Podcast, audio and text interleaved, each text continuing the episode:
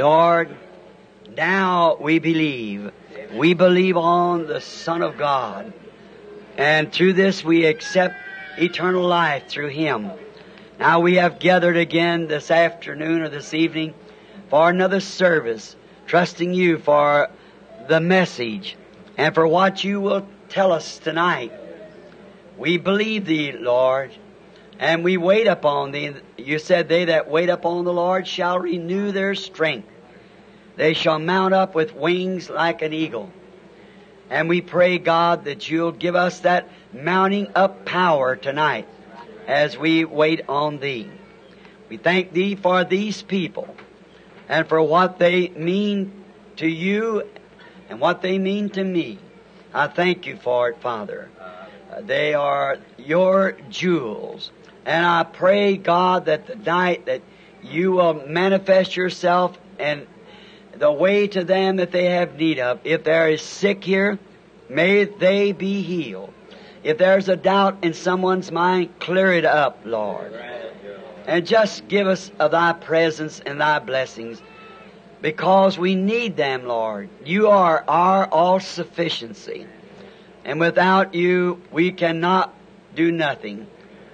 We pray that you will receive our thanksgiving for all that you have done. In the name of Jesus Christ, we look forward to your blessings. Amen. You be seated and well, it's just a, a, bit cooler this Sunday night in here than it was last Sunday night. but we're very grateful to our brothers who work so faithfully and getting this in. I know two or three of them. Brother Mike Egan, as to see back there, and I, Brother Mike and Brother Sothmann, Brother, I believe, uh, uh, Roy Roberson, and Brother Woods, and all of them, they were down here just sweating it out, trying to get it in so we could have this uh, message now or today. So we're grateful. Now, next Sunday morning, the Lord willing, I want to have a healing service, a prayers for the sick, and we'll designate it to a healing service, if the Lord willing. I noticed this morning there's a bunch of handkerchiefs here. I prayed for them. And I, while you were praying and singing, I prayed for the handkerchiefs. And then there's more here tonight. So we, we believe that God heals the sick. So many great testimonies of healing among us and across the world. And we're grateful for this. And I thought next Sunday, being I have to be away for a little bit, we've been holding so much just to the teaching and of the message, that I thought it would be a good thing if we had a, a healing service, prayed for the sick. And we trust that God will give us a great time. Now, many of you have to drive uh, many miles tonight. So I was talking to uh, groups over at the, the Blue Boar Cafeteria today where I was having dinner Many fine people, I got to shake their hands and talk with them. People I never met before that come here to the church. And I'm grateful for such friends. And I want to thank each and every one of you. Some of them have picked blackberries and brought us. And one brought us a bucket of syrup or molasses, I believe it was. And, and just think, you don't know what that means. And of a morning, I'd come up and go out of the house sometime. There was, other morning, there was some brother there that was real bad off, had no clothes and things for me, go get him some clothes. I started out and I almost stumbled over a bucket of blackberries sitting there. I said, you bring these blackberries? And he said, no, never had nothing to do with it. I've been here before daylight and they were sitting here then. And is my good brother Ruddle had brought them to me. And so those things I certainly appreciate. Billy Paul just made mention to me a few moments ago that among this congregation tonight that took up an offering that for me. I I thank you for that. I didn't want you to do that. I I just appreciate your efforts and so forth, but that wasn't necessary. And but the Lord bless you. You know, you know the Bible said, "In so much as you have done unto the least of these, you have did it unto me." Now, I've been kind of speaking to you on the message very straight, and uh, some people might be under the impression that that uh, I think that Jesus is going to come in the morning or tonight. I do. I, I don't say that He will. And again, He may not come for next week. It might be next year. It might be 10 years. I don't know when He's coming. But there's one thing I want to always you bear in mind. You be ready every minute or hour. That if He doesn't come today, He might be here tomorrow. So just keep that in your mind that He's coming. And I don't know what time is going to be my last hour on this earth. Neither does any of us. And there's not of us know when He's coming. He doesn't even know Himself by His own words. He said the Father only knows when He will come. Not even the Son knows when He will come. It's when God sends Him to us again. But we're looking for His coming. And if He doesn't come in my generation, He might come in the next. If He doesn't come in that one, He'll come in the next. But for myself, I can't see hardly any time left. Uh, uh, I just, to me, it could happen at any minute. Now, that don't mean, that doesn't mean now that you'll see the heavens change and every, that's not the coming I'm speaking of. I'm talking of the rapture. See, he makes three comings. He come in three sons' names. He come in a Trinity, Father, Son, Holy Ghost. See, all of it the same Christ, the same God, all the time. Now we know he come to bring three works of grace justification, sanctification, baptism, the Holy Ghost. Everything in God is completed in threes. And so He come first to redeem His bride. He comes second as a rapture to take away His bride. He comes third with His bride, King and Queen. After, uh, that's when many people are expecting the coming, but when He comes this time, hardly none but those who are ready will know when He comes. There'll just be an absence of people. They won't know what happened to them. They'll just be caught away in a moment. And that, they just come up missing, changed in a moment, in a twinkling of an eye. So just be ready for that. It'd be horrible some morning to miss a loved one. No one can find them. Wouldn't it be too bad to know it's done past and you missed it? So just keep before God. Now, next week, the Lord willing, next Monday, oh, from week from this Monday, if God willing, I'm taking the family back out to Arizona where they go to school. And I'm, I'm coming back. Now, I don't go out there. I haven't any services to be out there in. I'm hardly ever in Arizona. I'm gone somewhere else. I take the wife out there uh, next Monday. I'm coming back here again. I leave from here to British Columbia. I come back to Colorado. I'll be in Arizona again sometime near Christmas just for a few minutes, long enough for maybe two or three days, get the family together, be back here through Christmas holidays, the Lord willing, have a service through New Year's week here. So then, uh, I'm here practically, I'm here ten times more than out there because we don't have any church or any services out there. Nothing we have out there. So, uh, in a way of church service. That's one bad thing about it. I have no place to send the children that will hear these messages like your children gets to hear it here.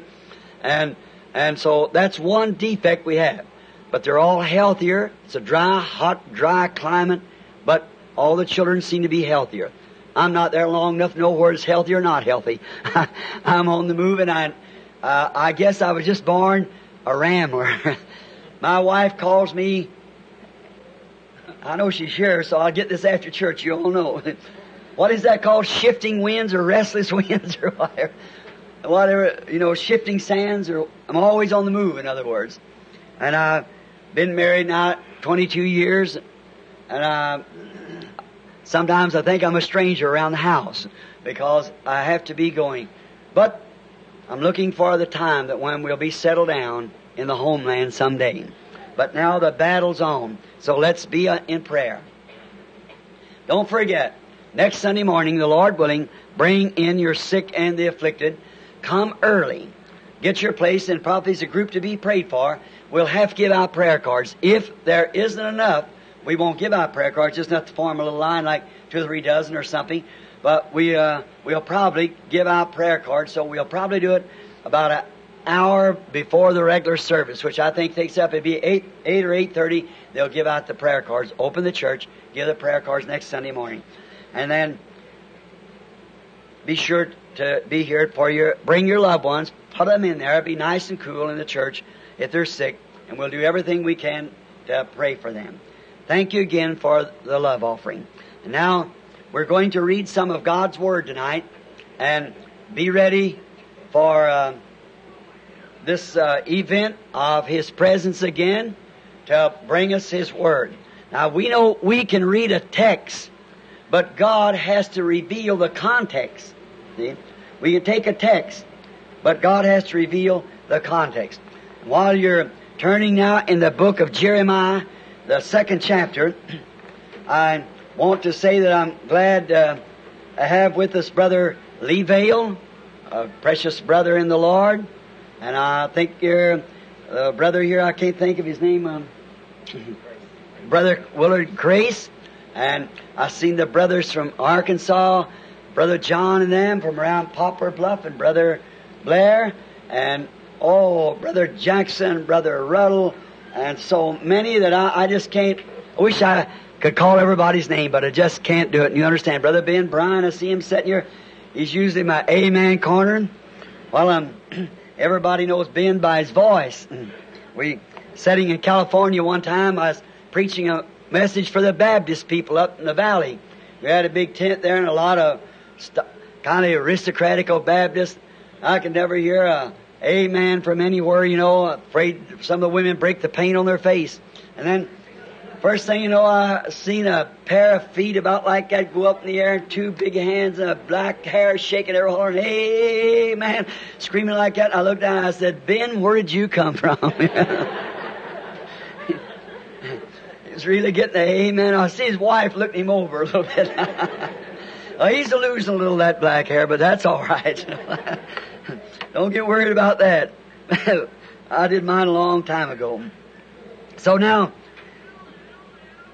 don't forget to pray. Now, while we get to the sincere side of the service, remember, if we read this word, then God will bless His word.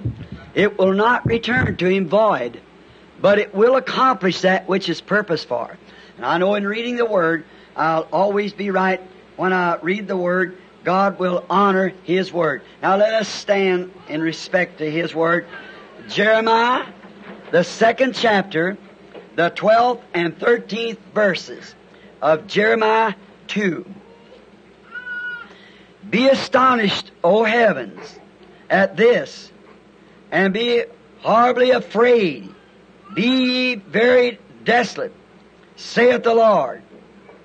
For my people have committed two evils. They have forsaken me, the fountain of living water, and have hewed them out cisterns, broken cisterns, that cannot, can hold no water. Let us bow our heads now. Dear God, Thy word has been read, and we pray that you will honor that word and give to us tonight the parable or the parallel of it. As we look to uh, days gone by, Israel as examples, as the Bible teaches us, that we can see what you did to them when they obeyed the Word, see what you did to them when they disobeyed the Word, and learn what we must do.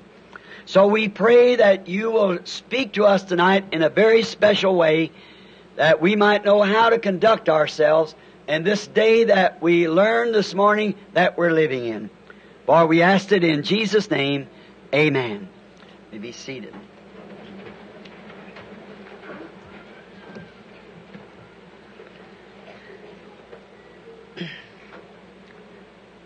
I want to speak tonight on the subject for just a, a short time on broken cisterns uh, Israel had done two great evils, God said. They had turned from Him, the fountain of life, and had hewed themselves cisterns to drink out of. Now, that's something, the reason I thought of this text was because that it would run parallel to what I was saying this morning of the hour that we're living and the cause that we are struggling for. And we look at Israel as example that what God was, He always has to remain the same. And there's only one thing that God ever did honor, that was His way that He provided for the people. And when they got out of that way, then God was dishonored and God made the people suffer for getting away from what He had told them to do, no matter what it was. He even gave them a law. Touch not, handle not, taste not. Just not because of the evil of doing it, but the evil of disobeying what He said do. And there's always cannot be a law without a punishment for law, because if there's no punishment, then law is not much to it, unless it has a penalty, the law. Now, we find what they did in that day seems to parallel what we are doing today, what the church people are doing. Now, we see a strange thing here. It might be strange to some people. When he said, You have, they have hewn to themselves cisterns, broken cisterns. Now, maybe some of you don't know what a cistern is. How many knows what a cistern is? Well, most all of you. If you was ever raised on a farm, you know what a cistern is. I remember I drank enough bugs from one to, to know what a, a cistern was. Preached out in the country where you, in a brush harbor where you'd have a, a big pitcher full of cistern water sitting there out of the, the rain, you know, and it kind of got a little old and, and then the bugs at night time would get into it. And so I know what cistern water is. A, a cistern is a, a, place, a thing that's dug in the ground uh, to take the place of a well. Uh, where people doesn't have a well, then they get a, a cistern. In other words, a cistern is a man-made tank or a man-made well uh, in the ground. That man dig out uh, to uh, catch the water, to, to use it. Some of them use it for wash water, and some use it for drinking water, and different way. Maybe all the water sometime that we used to get was on a cistern. Used to have an old uh, thing that had to wind around, around, around, around to get the water up. Had little buckets on it to pump the water out of the cistern. Well, we notice one thing about a cistern. It's different from a well. Now, a cistern will get empty. Uh, the, the, the cistern cannot fill itself. It is, it is it's not reliable. You can't rely upon a cistern. It has to rely and depend upon the rains that fall in the summer or in the winter, whatever it is, to, usually in the winter time. When the snow and rain comes, then it runs the water off into the cistern. And if it doesn't get that water, then you, you don't have any water. It's all, it's all dries up. And it can't refill itself. The old cistern cannot re, refill itself. It gets its filling from the, the rains that falls and I want you to notice another thing about a cistern. Usually, you find, or the way it was at our place, a cistern, usually the barn's about twice the size of the house, and they usually run the water off the barn to the cistern. I remember that old cistern well out there when it when the, the drain pipes rushing into off the barn. It fills from the barn, so then the water is carried from the roof of the barn where all the animals stepping around through the stable yard, and um, all the filth of the barnyard settles on top of the barn in dry times, and then the water comes and washes it all down off the roof into a trough that's man-made, then into a man-made spout, and then into a man-made cistern. If you haven't got a mess, I don't know what you got when you got a cistern. Yes, sir. It's all man-made and just as dirty as it can be. Uh, you know, we used to call, we had a filter rag on one. Did you ever know what that was? Had to put a filter rag on it to catch all the bugs and things that come off the top of the, the barn and all around the place and pour out from one place to the other into the cistern. And we used to put a, a filter rag on it to catch all the, the scum and stuff that we could. Of course, that wouldn't catch the real dirt.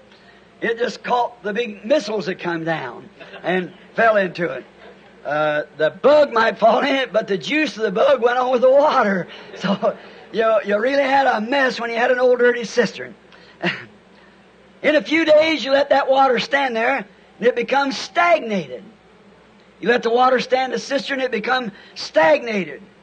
And it gets full of, of frogs and lizards and snakes, and we used to call it wiggle tails. Little bitty, I don't know where they're, not a parasite, they're, uh, I don't know what you call them, but some little thing gets in the water that uh, we called it wiggle tails. You know what it is. How many knows what I'm talking about? Why, sure, all you country folks know. Um, gets it all full of stagnation. And then these lovers of stagnation comes with it. It just actually comes because it's stagnated. And because it's stagnated, it draws the animal there that likes stagnated things. That's a whole lot like our churches today. I think that we have left one of the great sins that the church has done today, just like Israel then. It left him the fountain of living water and has hewed themselves out man-made cisterns. And it become a habitation of everything that loves that kind of water.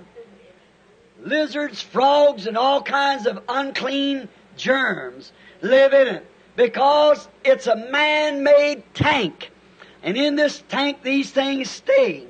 A perfect example of our denominational today. Now you say, Brother Branham, why do you strike at those people so hard? It ought to be struck at. It's got to be struck at. Flee it because it will finally form the mark of the beast. Remember that is the truth. It will be the mark of the beast. Denomination will lead right to it. It's on its road right there now to force by power. Look in the old Roman Empire, that's exactly what led them to that mark of an apostasy. You found out that no man could buy or sell without the mark of the beast. You had to have it. There's only two classes of people be on the earth those with the seal of God and those with the mark of the beast. Only two classes. So you'll have to have one or the other. It'll be an apostasy, a, a mark of, of religion, apostate religion. And it's going to have an image unto the beast. As we study, we find out that Rome was, is, and always will be the mark of uh, the beast. Exactly, there's no way to get anything else. Rome and what did Rome do was converted from pagan Rome onto papal Rome and organized the system, a universal system that forced everybody to that one religion or be put to death. And it's a strange thing that this United States appears on the scene and it's uh, like a lamb. And a lamb has two small horns civil and ecclesiastical rights. And after a while, when that was a lamb, we found out that it spoke then like a dragon and exercised all the power the dragon had before it. And the Bible tells us that they said, let us make an image unto the beast. An image is something like something else. And we can see it right now that in its apostate condition, the church is forming the World Council of Churches, which is the image to the power of Rome and will force upon the people the same thing that pagan Rome did, or Papal Rome did. So there's no other way, no other thing, but that is the truth. And that's why I'm striking it in my age in my time. Because it's got to be struck at. The call coming to come out of her, my people that you be not partakers of her sins. Now, I'm liking that to these dirty, filthy cisterns. He is the fountain of life. He is the living waters. And man leave that and dig for themselves cisterns, which can only catch the filth. That's the only thing it can catch. And that's what denominationalism does. It catches everything that comes along. It wants to join. They're willing to take it in if it's got some money. or can dress in a certain way. No matter who they are, where they come from, they take them anyhow. Now we find again that this mark of the beast that was formed here, America is numbered 13. It was born with 13 colonies. It had a flag, it had 13 stars, 13 stripes. And it even appears in Revelations, the 13th chapter. And America has always been a woman represented on our coins. Even the Indian head on a penny is a woman's profile. We know that, know the history of it. Everything, the Liberty Bell and everything out, the Liberty, Statue of Liberty is everything a woman. A woman number 13. See? Now, it's, it's beautiful to see those things. And now, I have predicted by a revelation from God or a vision in 1933 that seven things would happen before the end time.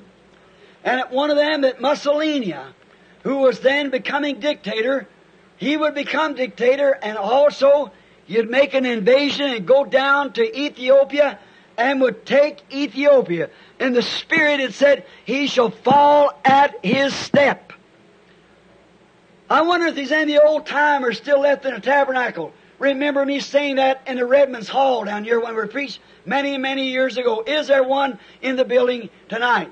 That's left from down there the old Redmen's Hall when I preached that, when they had the NRA out, way back time of Roosevelt's first term. I guess there's not a one in here. Yes, Uh, is there one? Yeah, yeah, one. There's one, yes, Miss Wilson. I remember her. My wife sitting in the back. Two left out of the old generation of those.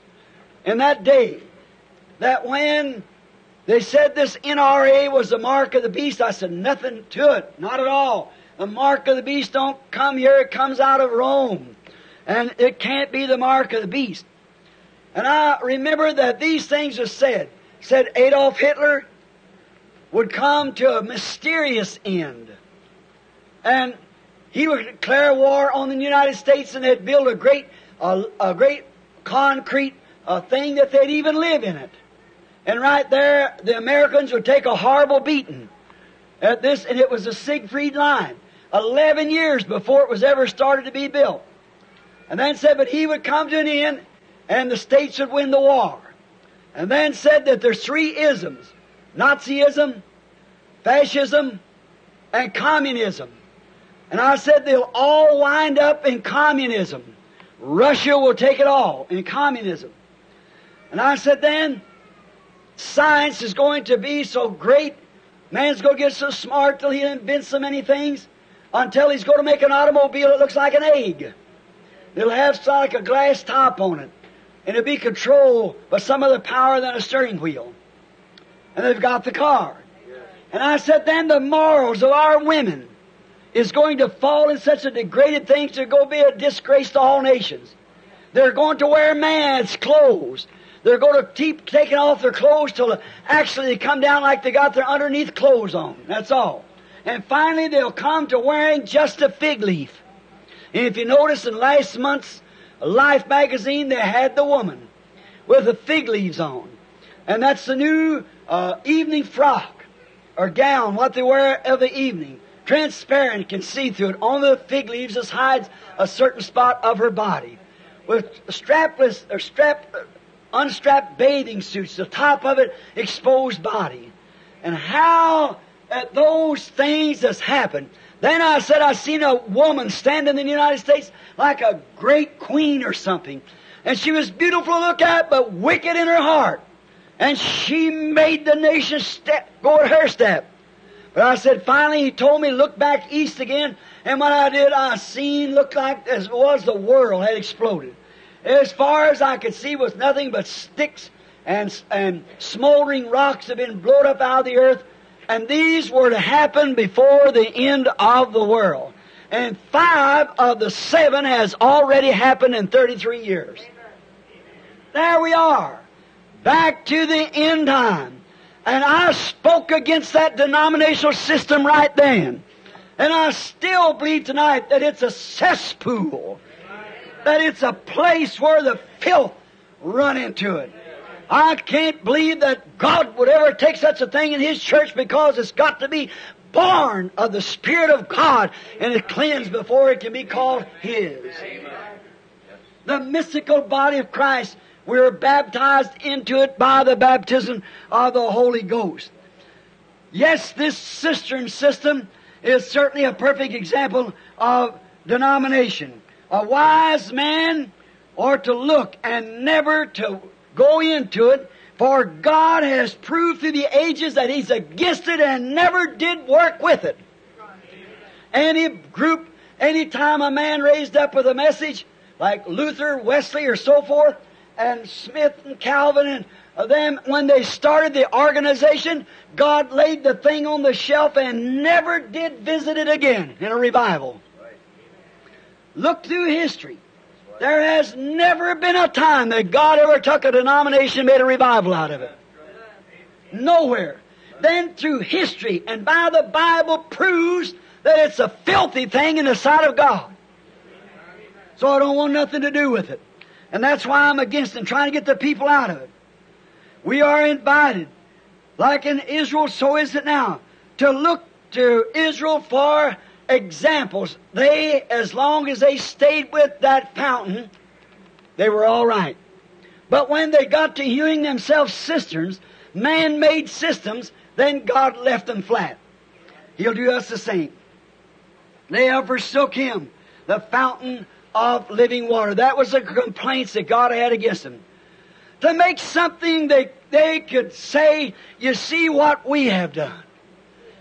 Now, when in the time of the, the travel of Moses, when God by grace had given them a prophet, had given them a pillar of fire to go before them, had vindicated it by signs and wonders, grace had provided all these things, Israel still wanted saw law. They refused grace to take law. That's exactly what the people does today. They refuse the word to take a denominational system. Because in that they can do what they want to and get by with it. But you can't do it in Christ. You've got to come clean and clear in order to be in Christ leaving the artesian well for a man-made system or cistern. Could you imagine someone doing that? Could you imagine the mental conditions of a person that could drink at a fresh artesian well and would leave that for a man-made cistern with frogs and lizards and wiggle tails and everything else in it? It don't seem even sensibly to be right. But that's just exactly what the people has done. They've left the Word, the true fountain of God's source and power, to drink out of cisterns and make themselves cisterns. Same as they did then, they have done it now. He say, he said they've left me here. He said here in Jeremiah 2 and uh, 14 or 13 rather. He said they have left me, the fountain of living water. Now we see what a cistern is. We see what it catches. We see how it's made. It's a man-made thing. It comes off of a dirty roof. The water that falls down hits on a dirty roof and it only washes the roof off, puts it down through a man-made trough, through a man-made spout into a man-made tank. Amen. And all the filth gathers in there and the, the germs and the lizards and frogs and things of the land like that. And notice they are the unclean animal. Wiggletail stagnated. A wiggletail can't live in clear water. If it does, it kill him. He's got to be in the stagnation. And that's the way it is with a lot of these uh, parasites today.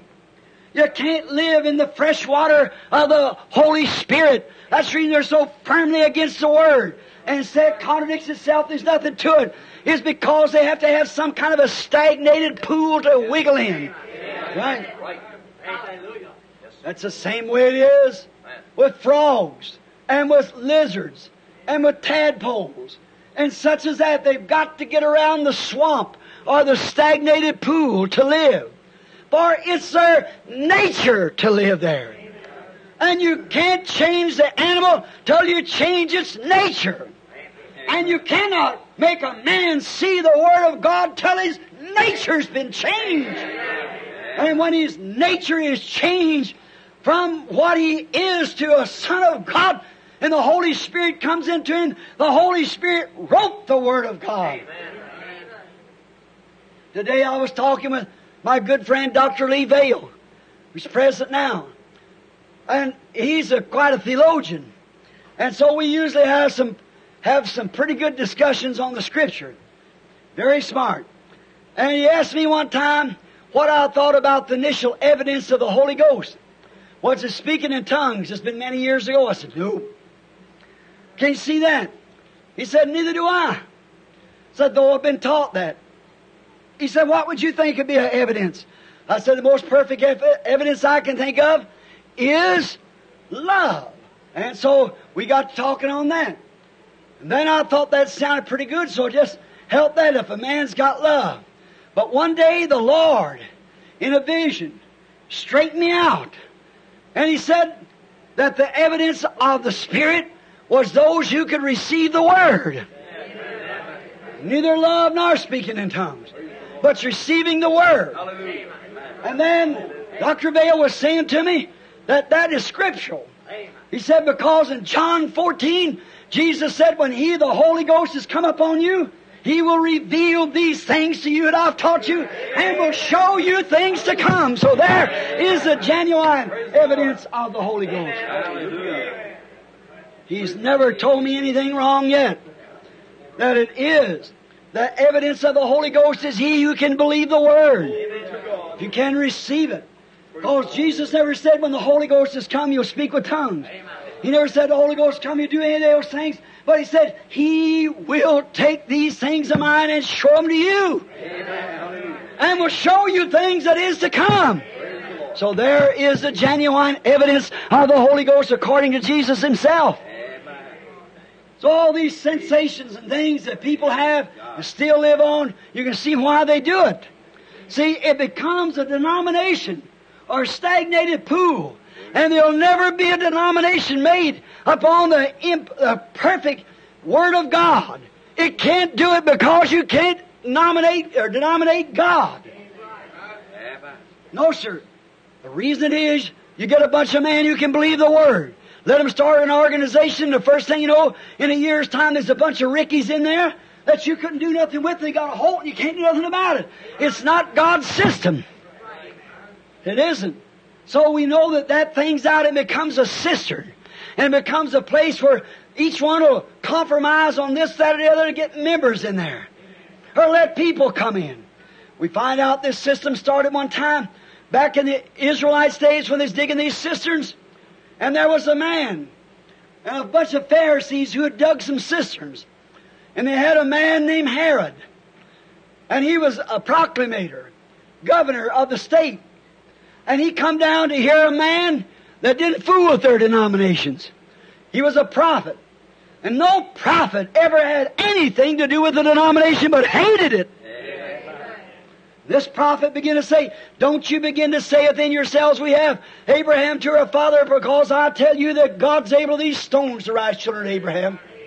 And they brought out a dignitary to hear him. And this dignitary had took his brother's wife away from him and married her. And what did that man walk out to his face and say? They thought he would compromise and say, Now, sir, you, you have your nice seat over here, and you already, I'm so glad you're here to hear me today. John walked right up in his face and said, It's not lawful for you to have her. The very first thing he said, he bawled him out for his sin. See, denominations make stagnant pools where men can live with women and then women can carry on and cut their hair and wear shorts and anything else and call themselves Christians, but a genuine fountain, hallelujah, of the power of God. It can't stay there because it pushes it out. I am the fountain of living waters. They left me to dig themselves some cisterns. Now, a fountain of living water, we find out what is a fountain of living water. We find out what the cistern is. Now, what is a fountain of living water? It's an artesian well. An artesian well, what's that, Brother Branham? It's a well that uh, it's uh, always comes from beneath and pushes its water out. It's flowing all the time. It is self-supporting, always fresh and clean. An artesian well, a fountain of living water. It's not dead and stagnated, it's living.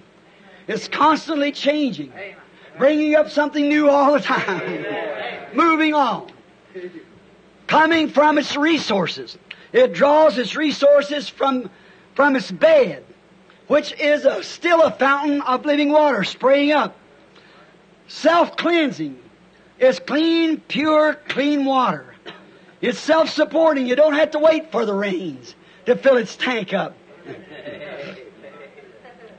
It's always a bubbling up. Gives its water free. You don't have to pump it, wind it, twist it, or join it. it's just a fountain of living waters. You know, you take these old cisterns, you have to crank it and crank it and crank it and pump and everything to get a little of that stagnated water out. But a fountain of living water gives it out free without pumping, joining anything else. Oh, I'm glad for that fountain. Amen. Yes, sir. It needs no strainer on it to take the parasites out. For it's coming so deep down there in the rock until there's no parasites there. It don't have to have an educational rag hanging on it. That's right. Some worldly made system of man-made denominational wisdom to tell you before a psychiatrist whether you're able to preach or not. It don't have one of those filthy rags hanging on it. It push it right off as soon as you put it on there. You can't do it. That well is bubbling up all the time. You put one of them rags on it, throw it come out of the one side or the other. It don't have no time for a denominational rag on it. You don't need no filter, no strainer, no pumping, no jerking, no nothing else. It's just there bubbling up. It don't have to depend on local rains to fill it up. Rains are revivals. Where that fountain, that's at that fountain of life, where the carcass is, the eagles will gather.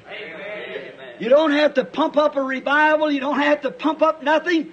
Only thing you have to do is just come to the fountain. It's always full of good fresh water and there's no end to it. It just keeps on bubbling. You don't have to go to the cistern and say, well, if it rains and washes off the barn, we'll have something to drink. My, my.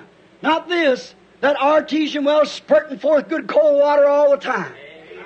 You can depend on it. You don't have to say, well, I'll go to this old cistern we used to drink out of, but it hasn't rained in a long time. I'll tell you, it may be dry. That's the way some of these man-made systems are. You can go in if you got a big something going on, a big caboose selling something, or or some kind of a something going on, a big parties and things going on, bunco games and parties in the basement, everything. You might find a full house. But where you go to where that fountain is bubbling up, always the people there getting a good cold drink of water. You can depend on it. Say they haven't had a revival for ten years. If you live by that fountain, she's always got a revival going on. Like the little Welshman said, or one time when they had the Welsh revival going on, there's some dignitaries from the States. Some of these great doctors of divinity went over to Wales to find out where and what all this was about. So they had on their turned around collars and their plug hats and they're walking down the street and here come a little cop along, whirling his little billy club in his hand, a whistling down at the cross where my Savior died, down there for cleansing from sin, I cried, there to my heart was the blood applied, glory to His name, walking down the street. So they said, this seems to be a religious man, we'll go ask him. And they said, mister. He said, yes sir. He said, we are here from the United States. We're a delegation. We come over here to investigate the Welsh revival, so called. We are doctors of divinity, and we're here to look it over. He said, We want to know where the revival is and where it's held. He said, Sir, you have arrived. I am the Welsh revival. The Welsh revival's in me. Here's where it's at. That's the way it is when you live by that fountain of living waters. It's living all the time, bubbling over and over and over and over. There's no end to it. Now go sift some water. If we had a rain here not long ago, that's not it. It's that fountain of living water. As I say, it gives us water free. You don't have to put rags on it to find out some educational rags for you. Send him out to preach and see if he spells his words right, speaks them right, if he uses the nouns and pronouns and so forth and adjectives. Many of them don't even know what they are. But he's living at the fountain just the same. So you just say, it don't have to depend on the local rains to fill it up or the local revivals. For it, you don't have to do that. For its power and its purity is within itself. That's where the Word is. Its own power. When a man can receive it in his heart, it's got its purity. It's got its power. It's right in the Word itself. Springs forth to life. Israel would get away from it, they'd get in trouble. Every time they got away from it, they got in trouble. The same as we do now. When the revival gets away from that, then it's no good. It digs itself some wells and, or some stagnated cisterns, and there it goes. But he always helped them. The murmuring at the Red Sea. Then, when they murmured, yet in all that he had promised, made them a promise, he should have turned them back right there, the way we'd look at it. But he had promised to take them over there. What did he do? Them children of Israel, he furnished them the pillar of fire and everything for vindication, their prophet, and they let him out there to the sea, and always there's trouble against it. And here come the Pharaoh and his army, and you know what God did? He just opened up that red, stagnated cistern. The Dead Sea's the deadest thing in the world. It's really dead, it's stagnated. Nothing can live in it. And He opened it up and set them free on the other side. He took them to where they wouldn't have to be bound by such a thing as that. In the wilderness, they found that the tanks could not be depended on. They were dry found out they go from one water hole to another. When they was in the wilderness, they're starving to death for a drink of water. And they go to this tank over here, a pond. It is dried up. They went to another place. It was dried up. They just couldn't think they was ever going to get a drink. And then on the most unlikely place in all the desert, they found the water. It was in a rock. It was in a rock. The most unlikely place that a man would find any water would be in a dry rock in the middle of a desert. But you see, God does things like that. In the most unlikely place, in the most unusual way. That's what we've always had. They think you have to have a big denomination so together and let them all come together and have a great big milling around and so forth and get thousands to cooperate and all like this to have a revival. Sometimes God takes the little old guy don't even know his ABCs. And right amongst a bunch of illiterate people that hardly knows the right hand from the left, he can raise up a revival that'll shake the world. He did it in the time of John. He done it in the time of the prophets. None of them, as we know of, was ever educated. But God could get a hold of them and do something with them. In this rock came forth the waters. He was the rock. And he commanded this rock and must be smoke and he gave abundance of pure, fresh, clean water to everybody that would drink. He saved all who would drink from it. A perfect parallel, John 3.16. God so loved the world that he gave his only begotten Son. Whosoever believeth on him should not perish, but would have everlasting life. God smote that rock on Calvary. Our judgment is upon him, that from him might come the Spirit of life that would give you and me eternal life. That's a perfect parable of it there in this wilderness. They never had to pull, dig, pump, or anything, just partake of His provided way freely. When they didn't have to dig it out of a pond, they didn't have to pull it up with a bucket, they didn't have to have no windle to get it with, they just had to partake of it. And that's all there is now. You don't have to join nothing. You don't have to get out the altar and work up something, pump in it. You don't have to say a word over and over and over until you get a confusion of language. The only thing you have to do is just partake of Him freely. God's provided way. No pumping, no pushing, no nothing. Just take of it freely. Nothing you have to do, just partake of it. That is just believe it. That's all I can say to it. They never had to do anything for it, never had to dig for it. They never had to get down and cry all night for it. They just partook of it. It was smitten and ready. That's right. I'm looking at a man now, sitting in the back of the room here. I remember telling that on an old barn stall one day by a manger. And he said, But I'm no good. I said, I know you're not. And I said, I'm not either. But I said, You're looking at what you are. Quit looking at what you are and look what he is. He said, If I could just get rid of these cigarettes, Brother Branham, I, I'd be a Christian. I said, Don't get rid of them. You're trying to get good and then come to him. He never come to save good men. He come to save bad men that know they were bad. He said, Well, I said, Listen, you don't want to go to hell, do you? He said, No. I said, Well, you don't have to. He died that you might not have to go. He said, What do I have to do? I said, Nothing. It's just that simple. He said, But if I can ever, I said, There you go back to that cigarette again. Quit thinking about that cigarette. Just remember, think about Him. What He did, what He is. Not what you are, you're no good, and you never was, never will be. But what He is. He's the one.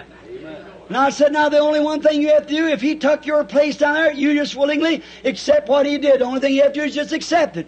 Well, I said, that's simple. I'll do that. I said, here's the creek. I brought him up here and baptized him in the name of Jesus Christ. Amen. Some of these people are sitting here, and I, I know uh, they felt funny at me for doing that. But I know what I was doing. I seen in the man something that was genuine. I could see it there, and I took him and baptized him in the name of the Lord Jesus. And when we did that, it wasn't long after that till went down to his son's house. We seen a, a vision of a tree being broke at a certain place. And the man fell, almost broke his back. Took him in the hospital. And that night the Lord revealed to me that was the end of cigarettes. So the next day he wanted some cigarettes. I said, I'll buy him a carton and take it to him. you just watch and see. His cigarette days are done. He's never smoked one since, never wanted one since. God. See, the first thing you've got to do is to come to that fountain. You've got to come to that water. Realize it's nothing that you can do. It's what He done for you.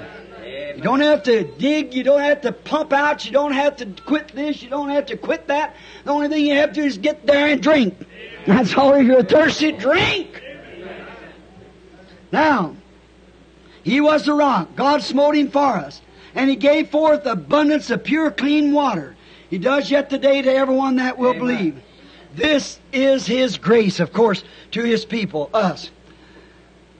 There's something like there, like the people of today, ready to receive what they can get, but don't want to give any service in return. Israel was ready to, to drink from the rock now, but they didn't want to give God his service that was due him. And he's always given us a service. You know, we can't even breathe without him. We can't breathe without God's service. That's how dependent we are on him. And yet, it almost breaks us in two if we try to do, have to do something for him. He asks us to do something.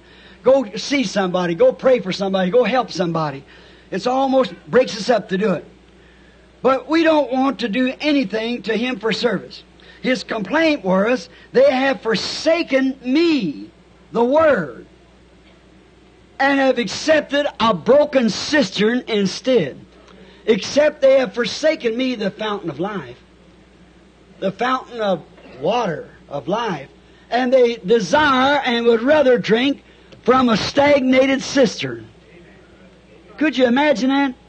Could you imagine a person now that here's an artesian well is putting out that fine limestone water right out of the heart of the rocks down there in the sand beds and so forth, just as cold and good as it can be, and would rather drink out of a cistern over there that had washed off the top of the barn, the sheds, and all the outbuildings around the place, and put it right into that cistern there where the seepage of the water drains right back into from the barn, the stables and stalls, and everything draining right back into the cistern. And then we want to ex- drink out of that before going to that artesian well. There would be something mentally wrong with the person.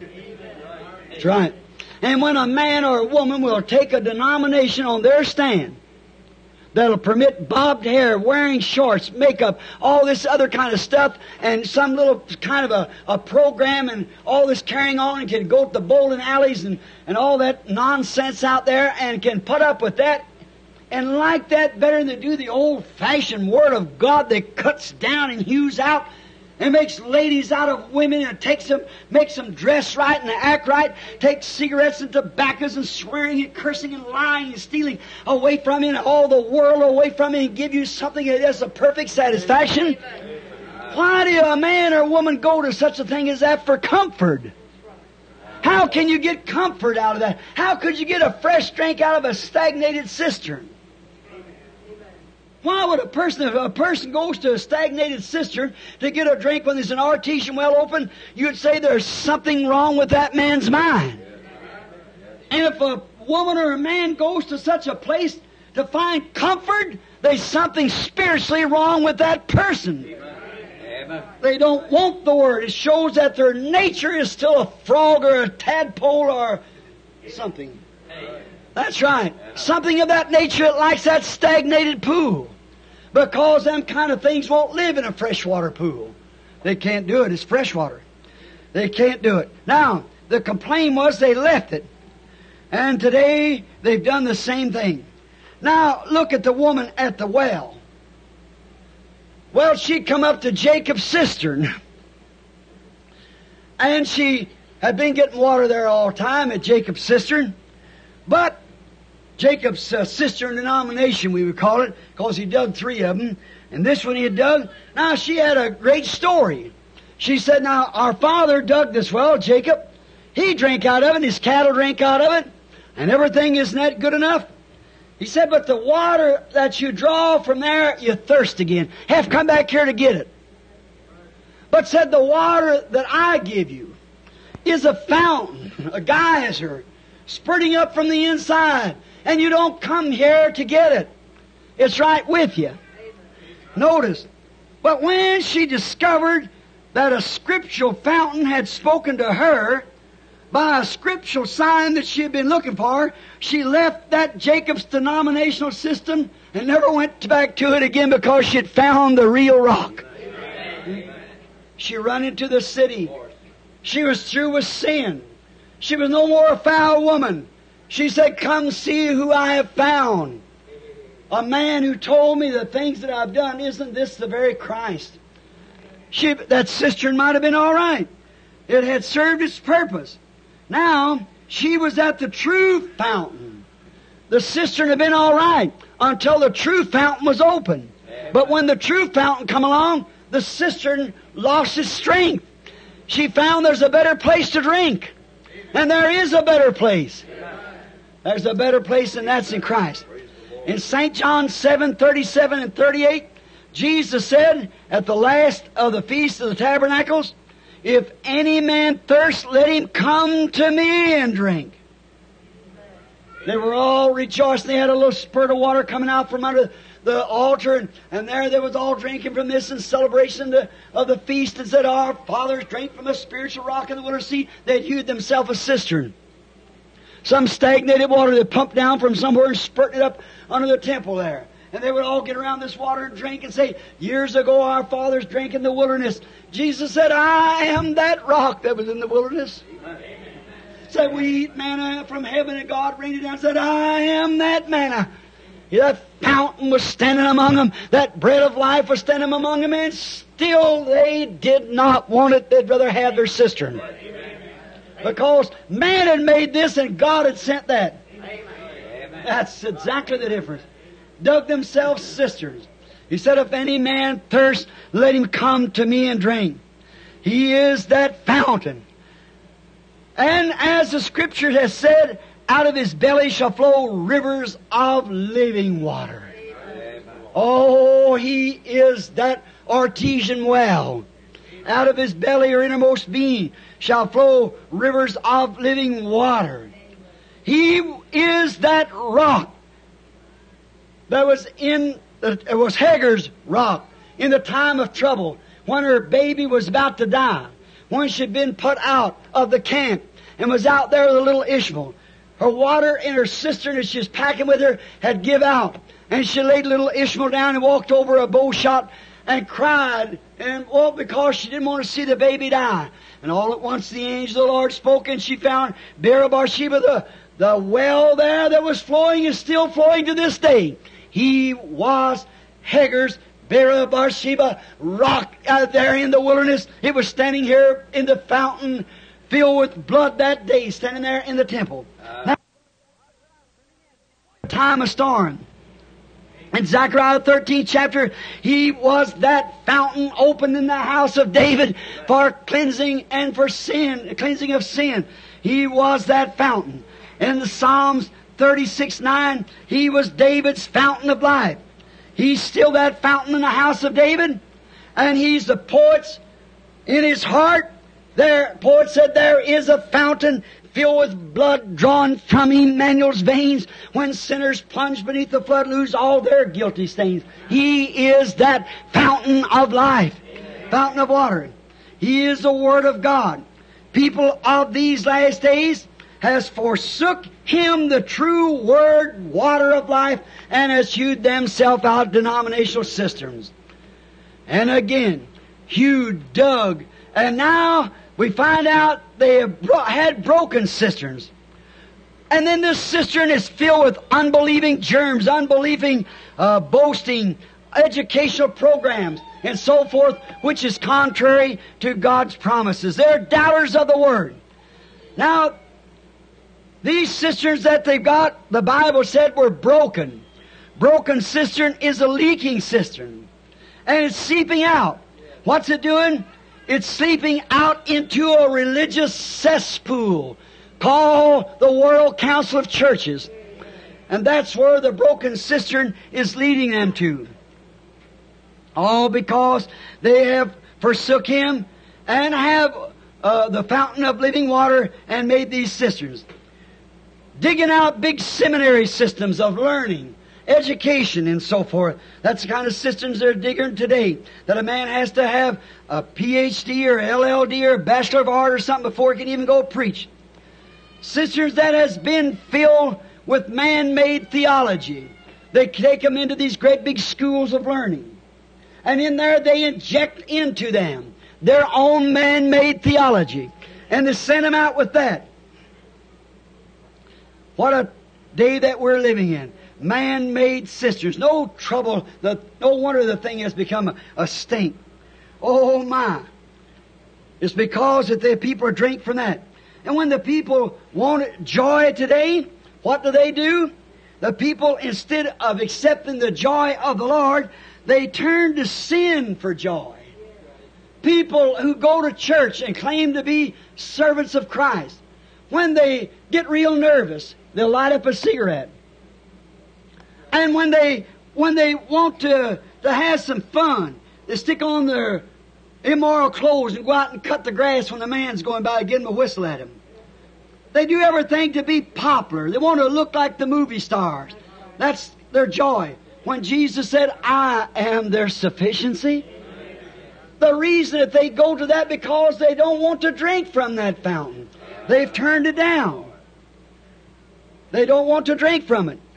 They join themselves to some kind of a man-made system. Some kind of a cistern is full of all kind of stagnated things that they can go like that. Yesterday, we had the kids up on the river, I believe it was Saturday morning.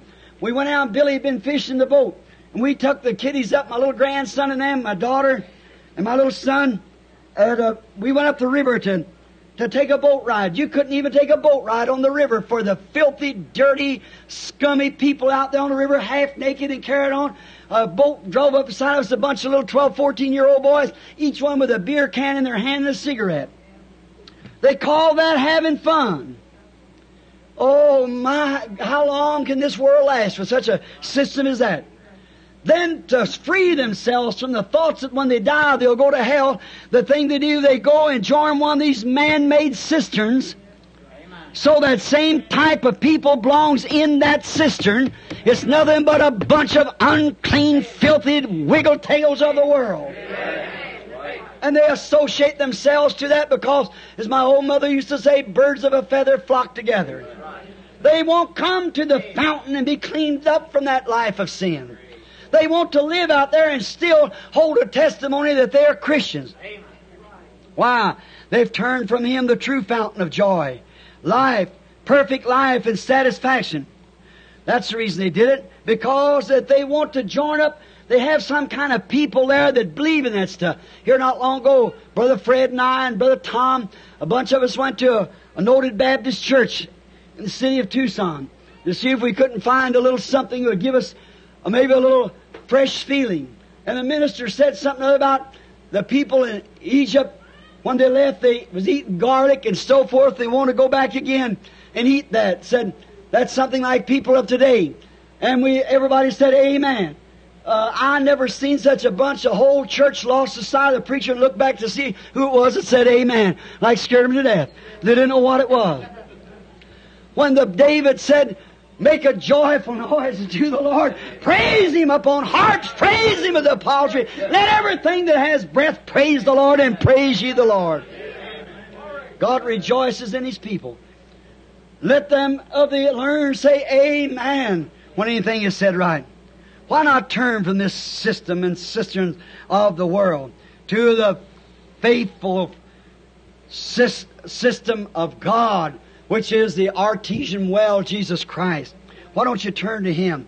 Where God is our abundant supply of joy, our abundant supply and praises, our abundant supply and satisfaction. The calmness of my nerves comes from God. When I'm tore up, I find my satisfaction in Christ.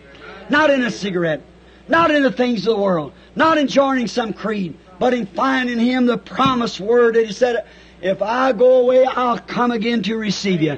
I find my joy in that. Uh, he is my joy. They say today, by joining these things and by making this world council of churches, that they're going to make a better place to live in.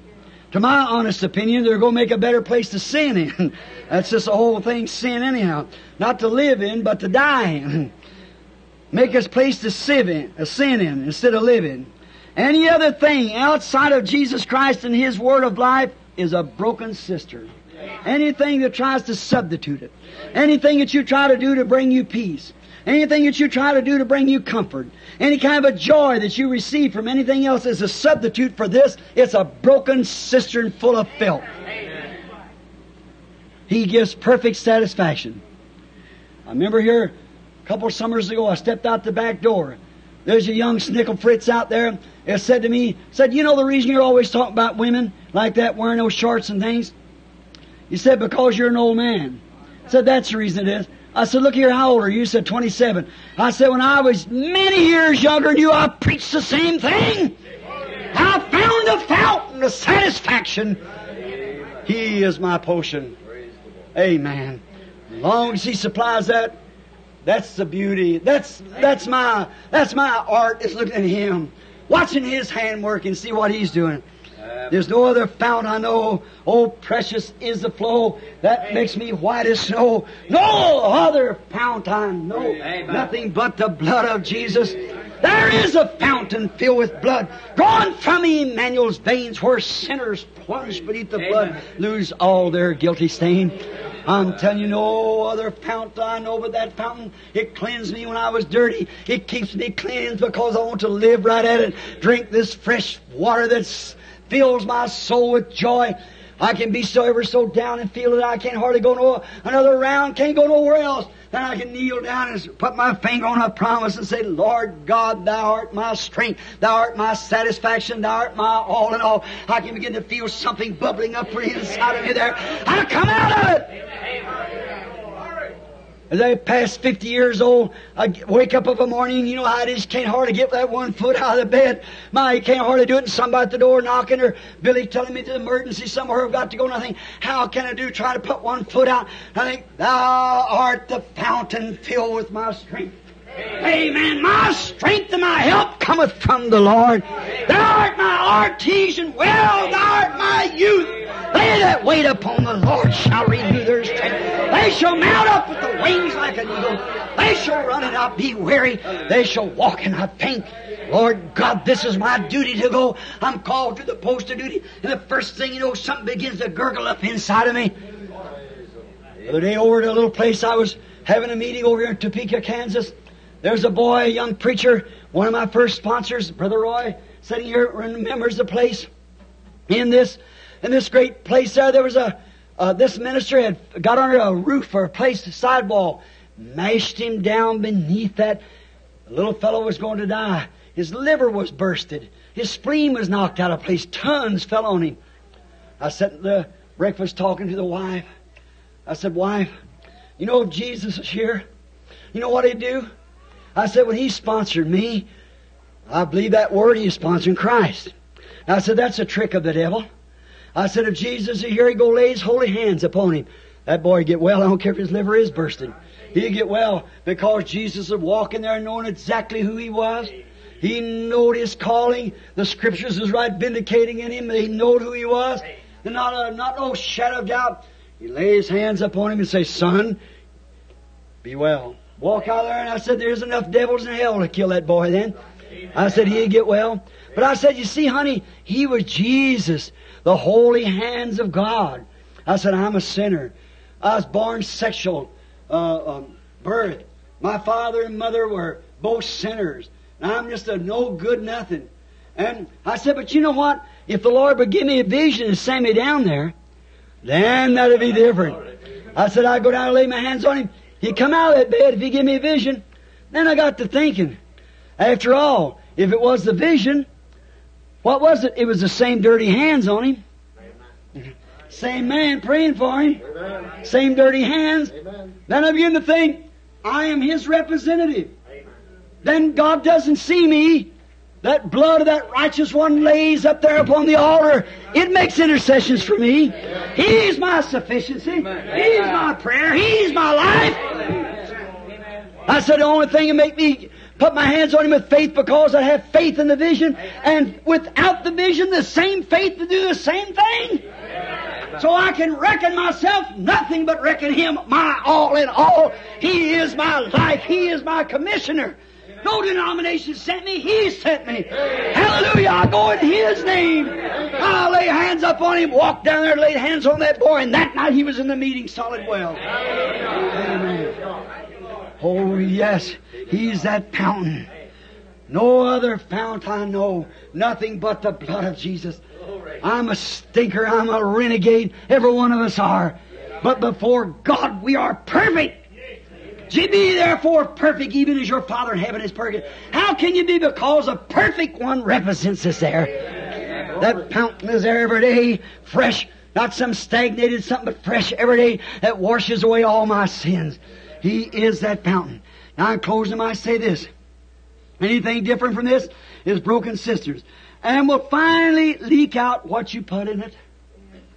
If you're putting all your hopes, all your time, and everything in one of those stagnated cisterns, Jesus said they were broken cisterns. God said they're broken and they'll leak out every what you put in them. You can't go any farther with them because they'll leak out. For He is the only way to the truth, to the life, and to eternal joy and eternal peace. He is the only one and the only way to that. Oh my, the inexhaustible fountain of life is Jesus Christ. Why? And who is He? The Word. The same. The Word, the life, the fountain, the same yesterday, today, and forever. The true believer, it's his supreme joy, his supreme life, and his supreme satisfaction is in Christ. No pumping, no pulling, no joining, no bailing, just believing and resting. That's what he is to the believing. Like Father Abraham, he never pulled, he never fretted, he never wearied. He had the Word. He laid upon El Shaddai's breast. When Abraham was a hundred years old, God appeared to him and said, I am the Almighty. The Hebrew word is El Shaddai, means the breasted one. And you're old and your strength is gone. But just lay upon my bosom and nurse your strength from this fountain. Amen. What did he nurse himself to? A new body.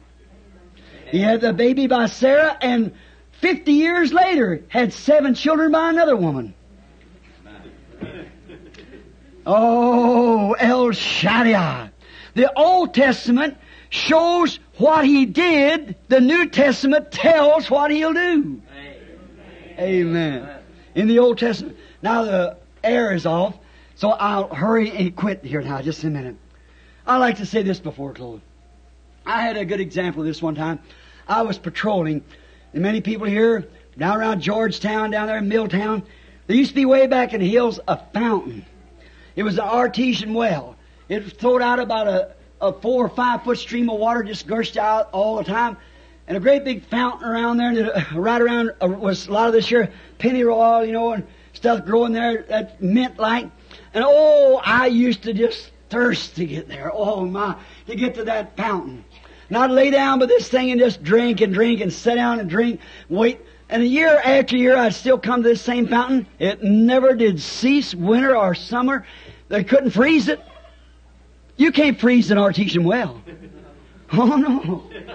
Oh no. I don't care how how cold it gets, it ain't gonna freeze that. You'll freeze a cistern, just a little frost will do that. See? But anything that's moving got life in it. It's a moving around.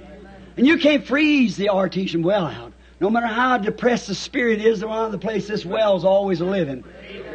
Live at that well. And I noticed there I went by and I drink at it and oh my, just the fresh water. You never had to worry. Wonder if I get there, wonder if it quit running. It's been running. The old farmer told me, said my grandfather drank out of it. And said it never has diminished or nothing. It's still the same well. Gushing right out into Blue River there. And I thought, oh my, what a fine place of water. I walked about a mile out of the way to get to that place because it was such a real place to drink at. Oh, how good that water was. Oh, my. I, I get out there in that desert Arizona and I still think about it. That wonderful well down there. If I could just lay down to that. As David said one time, oh, if I could once more drink from that well. If you just get there. And I sat down one day and I had a little funny thing that happened to me.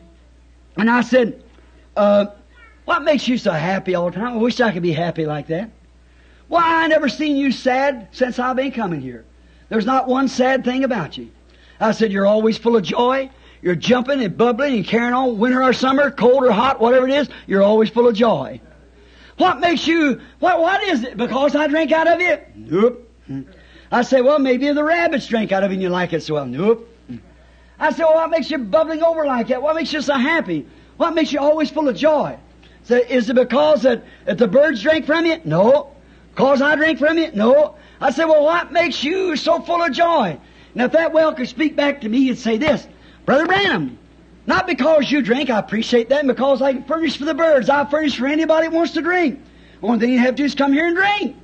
But what makes me happy, it ain't me bubbling. It's something inside pushing me. It's something bubbling me.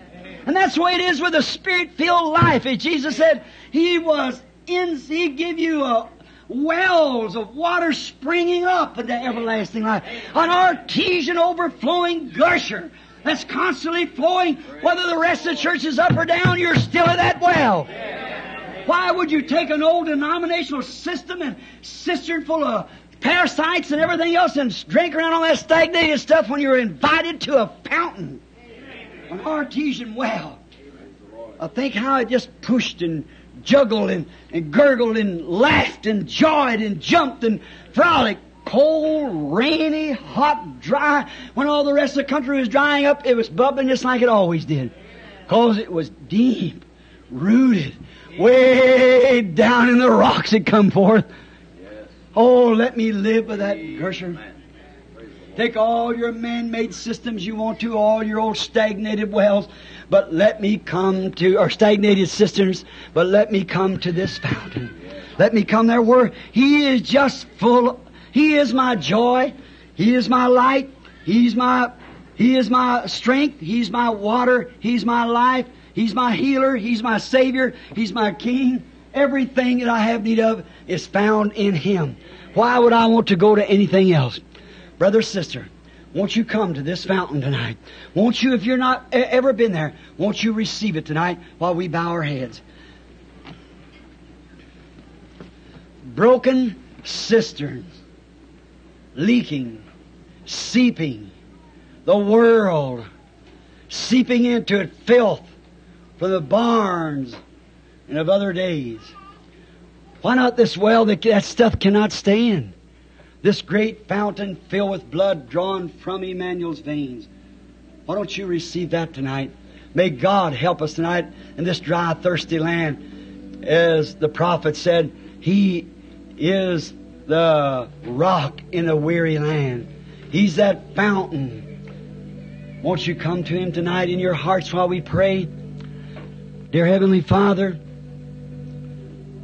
there's no other fountain as the music is playing. No other fount I know. Nothing but the blood of Jesus. I was born there. I've been raised there. I want to live there and die there and rise again there in His presence. Always, Lord, let me be in His presence. For there's no other I know, no creed, no love, no love but Christ, no creed but Christ, no book but the Bible, no anything else, no joy outside of Him. Take Him from me. Oh God, I don't care how much the world I owned, it, it would still be dead. I'd wander around with my hands up over my head. Take him from me, I'll be gone, Lord. But let him be in me. Then December's as pleasant as May. Then there's no hot places and no dry places. Even death itself has no victory. Let us have him, Father. Give him in abundance to every believer here tonight as they've waited in this room. Many of them's got to drive along the road tonight as they go to their homes, and may this be their thinking. I'm living at that fountain. I'm living there, freshly drinking hour by hour. And if they haven't received that as yet, may they receive Him now. So they can take the fountain right with them. I'll go with you. I'll be with you to the end of the world. Grant these things, Father. And now while we have our heads bowed, is there someone in here tonight, or how many would say, Lord, take me to that fountain just now? I've never come here just to hear. I come here to find out something. I come here to find you, Lord. I have a need of you tonight. Come to my heart right now. Will you do it, Lord? God bless you. The Lord bless each one. Father, you've seen the hands, even up and around the wall and in the other rooms. Outside, you, you've seen them, Father. I, I pray that you'll supply everything they have need of. Maybe they've been drinking in some old cistern, Lord. Just some halfway stopover where some man hewed out a cistern has become contaminated with all kinds of strange doctrines, denying the Word. I pray, God, that tonight they'll come to Him who is that fountain, that fountain of life. Grant it, Father. I commit them to Thee now in Jesus' name. And you told me if you ask anything in my name, it'll be done. Now I wouldn't ask this, Lord, if I didn't think it would be done. I'd be, I'd be just uh, saying it uh, in a ritual routine. But I pray for them with sincerity. I pray for them believing that you'll grant what you promised. And now I take them away from that cistern tonight. I take them away from the place they've been drinking where they're not satisfied to this fountain. I do it in Jesus Christ's name. They're yours, Lord. Let them drink from you the living water, the fountain of living water. In Jesus' name I asked it. Amen. Grant it, Lord.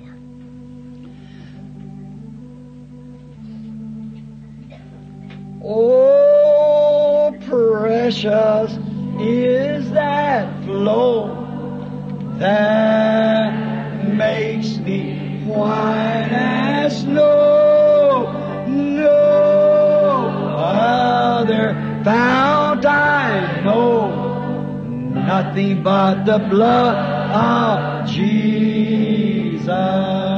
Oh, what can wash away my sin?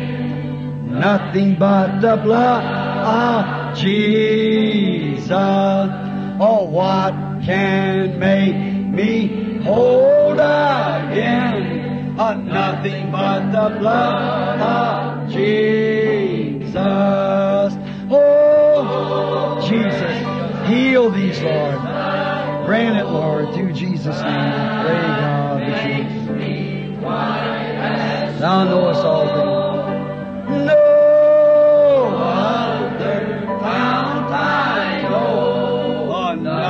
But the blood of Jesus. Think of it. No other fount I know. I don't know nothing else but Him. I don't desire to know nothing else but Him. Nothing but the blood of Jesus. Oh, oh, precious is the blow that made me white as snow. No other fount I know. Oh, nothing but the blood of Jesus. While we sing that again, let's shake hands with one another. Do you love one another? Is there anybody in here got anything against somebody else? If there is, go make it right, will you? Let's not leave here like that. See, if you got an ought against anybody, you go make it right right now. Right now is your opportunity to go and say, brother, sister, I said something about you. I thought something. I didn't mean to do that. Forgive me. See, that's the way to do it. Let's have the fountain right among us all the time. See, no other fount I know, nothing but the blood of Jesus.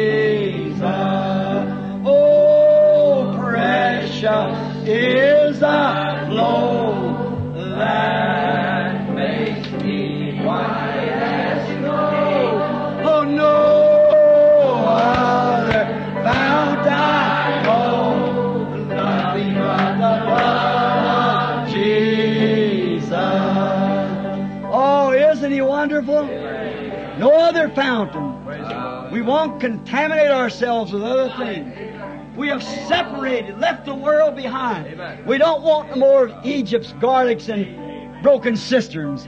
We're in the journey with the Lord Jesus, that smitten rock. Amen. Eating manna from above and drinking, eating angels' food and drinking from the rock. Amen. No other fount I know, nothing but the blood of Jesus. Let us bow our heads, praying that God will so richly bless each of you, that His grace and mercy will be with you through the coming week. And if anything should happen that one of you may slip beyond the veil now, just remember that it's only a few hours of sleep and rest until we meet. Remember that they which are alive and remain shall not hinder those which are sleeping. For the trump of God, that last trumpet, the sixth one has just sounded. And that last trumpet, like the last seal, will be the coming of the Lord. It shall sound and the dead in Christ shall rise first. Just resting till that time.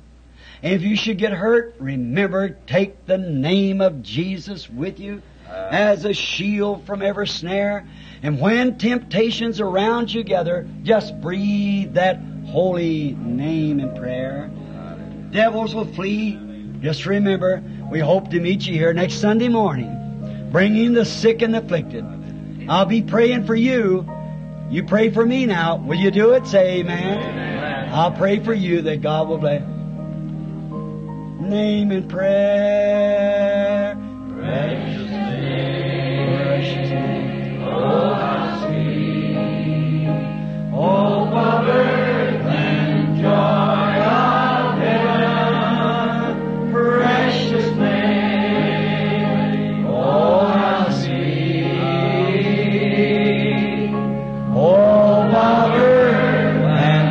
Name. Of heaven. At the name of Jesus bowing, falling prostrate at his feet. King of kings in heaven will crown him. Oh, when our journey is complete, precious name, precious name. Isn't it sweet and precious? Oh, power and joy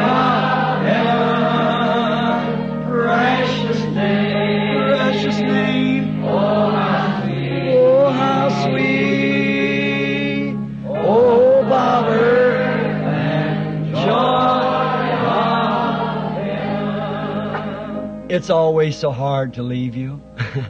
Although I know you're burning up. But there's just something about. Let's one more verse of something. Will you do it? Will you do it? Blessed be the tie that binds, sister. How many knows the old song? We used to sing it years ago. Now I sing it tonight. Two hands out of the hundreds that's left. When we used to sing that song around the tabernacle and charm one another's hands. Blessed be the tie that mine. I've buried a lot of them right up here in the cemetery. They're waiting. I'll see them again. I see them once in a while in a vision. When I look beyond the veil, they're there. Let's bow our heads now as we sing.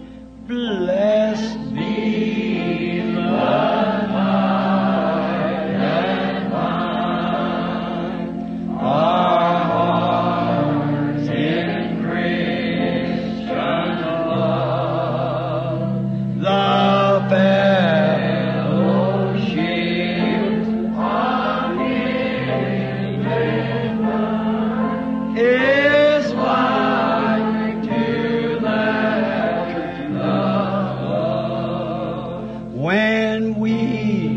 reach over and get hold of somebody's hand, their part.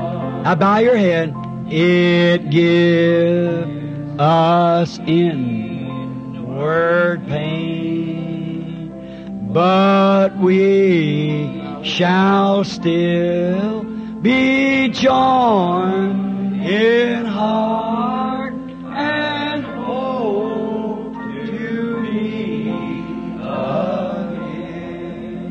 With our heads bowed, I turn the service to the pastor now.